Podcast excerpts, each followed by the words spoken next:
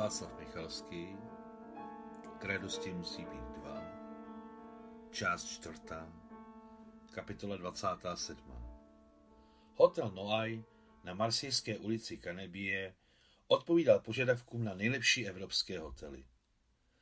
A přestože Marseille byla provinciálním městem, stále byla velikostí třetí ve Francii po Paříži a Lyonu a obrovským přístavem ve středozemním moři. Ještě z přednášek o historii v Bizerském námořním sboru věděla, že základ Marseille byl položen v 6. století před naším letopočtem, to jest byla současníkem Kartága, když první zmínky o Lutécii, budoucí Paříži, se vztahují k prvnímu století před naším letopočtem, ale hlavním městem se Paříž stal až v desátém století po narození Krista. Maria měla Marseille v úctě – Líbila se jí města s dlouhou historií. Stejně jako se jí líbili dlouhověcí lidé, hlavně stařenky s prozářenými obličeji. Pokud by jí někdo tehdy, toho jasného prosincového dne 1938 řekl, že se sama dožije tak poženaného věku a bude ještě silnými prsty u sebe ve sníženém přízemí pod kostelem listovat v tištěném barevném kalendáři s dvouhlavým orlem na deskách, který dostala jako dárek od někoho, kdo přijel z Nového Ruska, nevěřila by. Neuměla by si to představit. Přesně v poledne vyprovázela Maria z marsijského vlakového nádraží Saint-Charles svou adoptivní sestru Nicole a jejího muže Charlesa do Paříže. Po cestě do hotelu, do něhož se rozhodla jít procházkou, naštěstí to nebylo více než půl kilometru, přemýšlela o guvernéru Charlesovi. Jasně, že není Charles, že není svatý, ale celkově to je člověk jasný. Všechny lidi Maria dělila na jasné a matné. Ona chápala, že takové dělení je velmi podmíněné, že pokud je člověk jasný, to vůbec neznamená, že je anděl bez hříchu. Stejně jako člověk matný nemusí nutně být nenapravitelný křivák nebo povrchní spratek. Dělení lidí na jasné a matné bylo pro Mariu velmi osobní, těžko objasnitelné, ale pro ní velmi pochopitelné a zpravidla bezchybné. Maria dobře rozuměla svojí chůvě bábě Klávě, která, když chtěla člověka ocenit velmi vysoko, mluvila o něm jako o jasném nebo jasné. Když se té samé báby Klávy táta ptal na burše Sidora Haluška, Vyjádřila se o něm Sidor matný. A Maria si toho matného zapamatovala na celý život. Od té doby začala dělit lidi na jasné a matné. Včera po večeři se před městském domě armádního velení Nikol domluvila s mladě vypadajícím admirálem, velitelem námořní školy, na tom, že kurzant Michal Gruněnkov bude mít na jeden den volno a ve dvě hodiny bude v hotelu Noaj u hraběnky Marie Merzlovska. Ten klučík je její bratranec a ona se stydí vás poprosit sama. Rusové tu nejsou doma, oni jsou na sebe navázaní, to je pochopitelné. Pošeptala Nikol admirálovi, když ho odvedla do osamělého koutku. Zařídím, slíbil jí admirál. Hotel Noaj ve dvě odpoledne. A toho kluka znám, je to dobrý student. Rusové jsou vůbec vnímaví a pilní. Zbožňuji vás. Roztouženě poděkovala Nikol admirálovi, zbožňuji vás. A hned šla o domluvě říci Marie, která odešla k sobě do pokoje vzít si na sebe něco teplého. V domě bylo docela lézavo, i když hořel krb. Cesta z nádraží Saint-Charles do hotelu Noailles nezabrala Marie více než deset minut. Prošla se ráda, byl jasný a bezvětrný den, ve vzduchu se rozléval ten osvěžující chlad, který vždy potěší srdce, ale tentokrát, bohužel, Mariu nerozveselil. V noci se Maria dvakrát probudila a potom dlouho, asi hodinu nemohla usnout. Do hlavy se jí vkrádaly myšlenky, že je asi stará, ale Michail příliš mladý, že na ní měl být příjemný ale nešťastný vliv, že stále se jí spaly do hlavy různé neuspořádané, znepokojující, pro ní necharakteristické věci. Během posledních měsíců se ve své firmě vyčerpala, nervy měla napjaté, že se ocitla na hranici zhroucení a začala nebýt ve své kůži. Když přicházela k hotelu, viděla na druhé straně ulice zářící vývěstní tabuli Bistro a vzpomněla si, že toto slovo přinesli do francouzštiny ruští kozáci, kteří když vyjeli roku 1814 do Paříže, obvykle pobízeli majitele malých restauracích Bujstra Bujstra a tak vzniklo bistro. Asi si zajdu na šále kávy, rozhodla Maria a vydržela tam do druhé hodiny. Nikolo pro ní pochopitelně objednala nejlepší pokoj. Velký obývák, velká ložnice s ohromnou postelí, na níž by mohlo vedle sebe ležet minimálně deset lidí, malá, velmi útulná pracovna s voltérovským křeslem a zrcadly zářící velká koupelna ozdobená růžovým mramorem. Ovšem, její cestovní věci byly již dříve doručeny neporušené z armádního předměstského domu. Na vysokých oknech byl závěsový tyl a těžké krémové závěsy z lionského sametu. V obývacím pokoji ležel tlustý perský koberec ve stejně krémovém, respektive broskovém tónu. Bylo by to všechno nádherné, pokud by Maria, když přišla k oknu v obývacím pokoji a rukou odhrnula závěs, najednou ostře neucítila udusaný zápach prachu, zápachy desítek cizích lidí ze jejich krémy, parfémy, obuví, šaty, vykouřenými dýmkami, papirosy a dalším a dalším. Zaškrábalo ji v krku, několikrát za sebou kýchla a když došla k zrcadlu v koupelně, uviděla, že její obličej zčervenal, nos napuchl a oči začaly slzet. To se jí stalo poprvé. Slovo alergie se tehdy ještě běžně nepoužívalo, i když lidé již dávno znali jak senou rýmu, tak vyrážku i angiodém. Za 27 minut se měl v hotelu objevit Michail.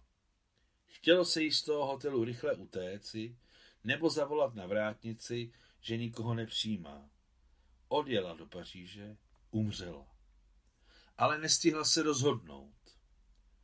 Za tři minuty zazvonil portýr a řekl. Hraběnko, máte návštěvu. Mohu ji přivést? Ano. A prosím, objednejte lahev červeného, sír, kávu a skutečně dobré čokoládové bombony. Ty nejlepší. Zařídí, madam, odpovídal rychle portýr a položil sluchátko tak rychle, že ho ani nestačila srovnat svým obvyklým mademoiselle. Konec. Není kam ustoupit. Maria se ještě jednou viděla zrcadlu a s nelibostí se podívala na svůj oteklý obličej. Taková hrůza. V tu chvíli již klepali na dveře pokoje. Dále. Madam, kurzant marsejské školy podvodní plavby Michal Gruněnkov přišel na váš rozkaz. Zasalutoval u otevřených dveří hubený mladík v námořnické uniformě. U dveří bylo šero, a tak Marie ani neviděla do tváře a opět spolkla madam a neopravila ho na mademoiselle. Pojďte dál, Michaila. Osušila si nos kapesníkem. Pro boha, nevšímejte si mne. Nějaké náhlé nachlazení nebo bůh ví co. Řekla rusky a zároveň kýchla. Promiňte, sedněte si dál ode mě tam do křesla. Mladík přešel přes celý obývací pokoj a poslušně si sedl. Nastalo trapné ticho. Pauza byla pro Mariu nesnesitelná. Naštěstí v tu chvíli na dveře zaklepal číšník, mírně je pootevřel a požádal o svolení věc s vozíkem s občerstvením. Mám prostřít, madam? A opět spolkla madam, jen na číšníka souhlasně kývla. Ten svižně prostřel stůl, rozestavil na něm číše, hrničky na kávu, konvici, smetanu, mísu s bombóny, očpuntoval her s vínem, nalel na dno jedné z číší a podali Marie. Ne, ne, a Maria ukázala kývnutím na hosta, jakože nechť on ochutná. Číšník donesl číši Michailovi. Co to děláte?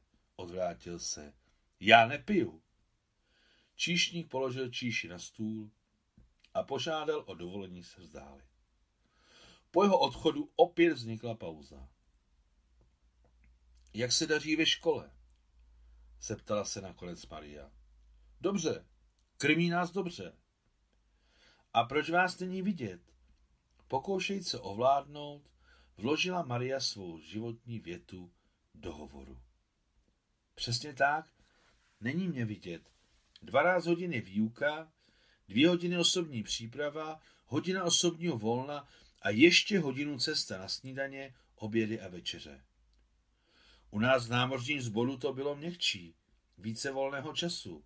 No, to byl sbor, ale tohle je škola, řekl hrdě Michail a ona si všimla, jak se mu zašpičatil nos, jak mu trčí ohryzek na tenkém krku, jak mu pohasly zářící oči, které si zapamatovala. V celé jeho vizáži byla určitá strojová naprogramovanost. Nepředstavovala si, že jí touha se náhle vtělí do takového nesmělého vojáčka. Jsem stará idiotka, pomyslela si o sobě Maria. Co si smyslela? A teď ještě ta náhlá rýmá řezání v očích. Jsi stará idiotka, běž se podívat do zrcadla. Promiňte.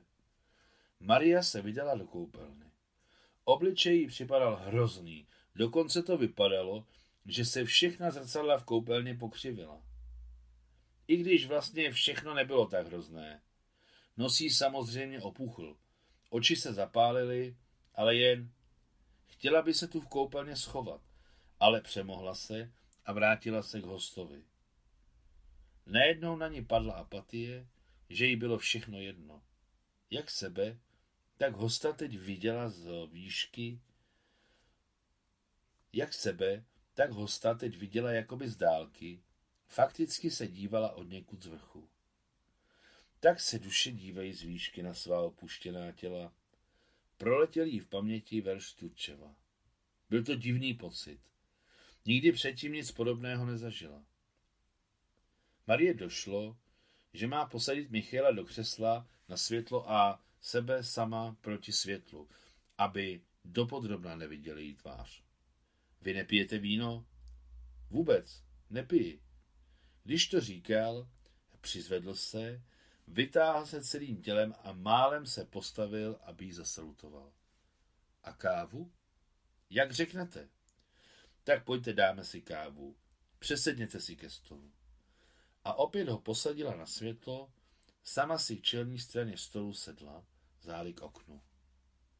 Michal si poslušně přesedl a když dělal několik kroků z křesla ke stolu, přesvědčila se ještě jednou, že vůbec není tak vysoký a široký v ramenou, jak si ho pamatovala po prvním setkání. Smetanu do kávy? Jak řeknete? Já piju se smetanou. Jak řeknete? A proč opakuje pořád to samé? Dřevo dřevem zůstane. Pomyslela si nepřátelský Maria. Vojáček. Olověný vojáček. Jeho oči vypadají olověné. Maria nalila do horenčků kávu a dolila smetanu. Nabídněte si bombóny. Jsou výborné. Michal si vzal poslušně z mísy bombón a položil ji vedle svého šálku, aniž by rozbil zlatý papírek. Zjevně nebylo o čem mluvit. Moc krát si představovala toto setkání a načrtávala si, jak se bude chovat, ale teď si jí všechny domácí přípravy vykouřily z paměti. Projíždím do Paříže. Váš otec? Všichni vaši vás pozdravují. Děkuji, madam. Ne, tentokrát už ho přeci jen chtěla sejmout, chtěla ho opravit na mademoiselle ale nepovedlo se jí to. Jen otevřela pusu a kýchla. Promiňte, Maria odešla od stolu. Bojím se, že vás nakazím. Máme dost svých nákaz, že jsme si zvykli, nic se neděje, řekl naivně Michail. Maria šla do koupelny, aby se upravila. Z nosu jí teklo, oči slzely, po celém obličeji měla skvrny a otekl jí nos. To máš za to, Náno, že jsi vymyslela rozptýlení. Do toho ještě ta oteklá huba, chudá kluk. Mrkla do zrcadla, ale bylo by lepší, kdyby se nedívala. Kdo chce kam, pomozme mu tam. Chtě nechtě, musela z koupelny výjít. E, Michaile, budete chtít poobědvat? Objednám to. Navrhla ze slušnosti. Ne, ne, co to děláte?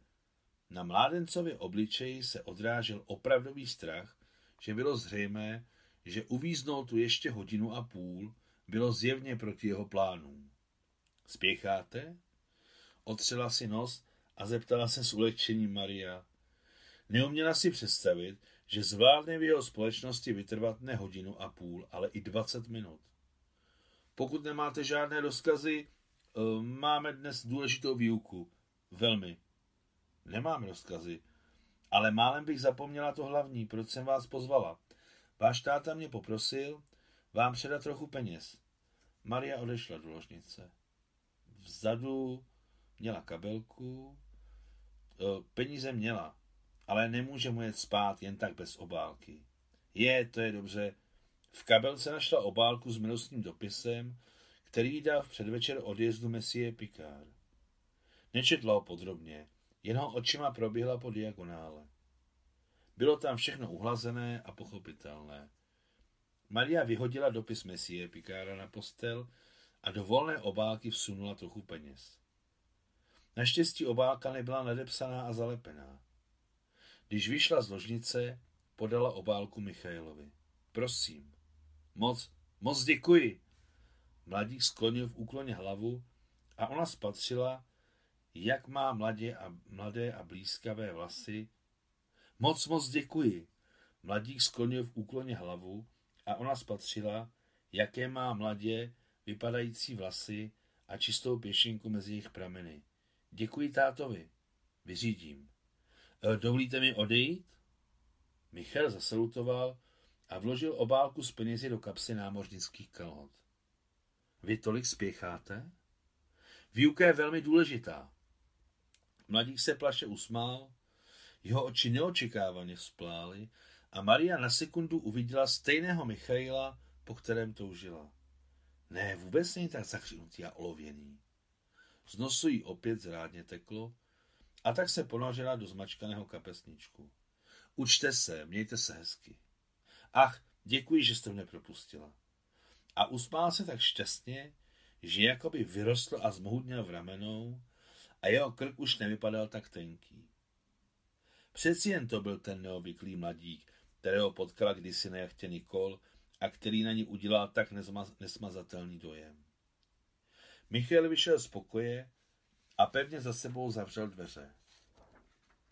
Maria tupě pohlédla na otevřenou láhev na stole, na číše, z níž jedna byla prázdná a v druhé bylo víno podně na zkoušku, která stejně neproběhla. Bonbon ve zlatém obalu, který položil Michal vedle svého hrnečku, zmizel. Chlapec, zasmál se s ulehčením Maria. Bonbon nezapomněl. Prostě kluk. Z vysokého okna pokoje bylo dobře vidět, jak eh, východ z hotelu, tak bistro na druhé straně ulice. Jakmile se Michal objevil z podjezdu, hned mu z bystra vyběla v ústřety šestnáctletá dívka, evidentně chudá francouzska. Potkali se uprostřed ulice, přímo kde byl provoz, a Maria jasně viděla, jak ní natáhl ruku a na dlaní měl bonbon ve zlatém obalu. Objali se, poskakovali směrem k bystru a Maria viděla, jak už u dveří Michal ukázal své souputnici obálku s penězi a jak jim oběma svítily tváře štěstím. Co? Měl pravdu, zamyslela se Maria, když vycházela z ložnice. Skutečně očekal důležité studium. Možná nejdůležitější ze všech studií na světě. S hysterickým chechotem upadla na obrovskou postel, na níž se ve vzdáleném rohu na pozadí broskové přikrývky bělaly listy z dopisu Messie Picara. Konec kapitoly.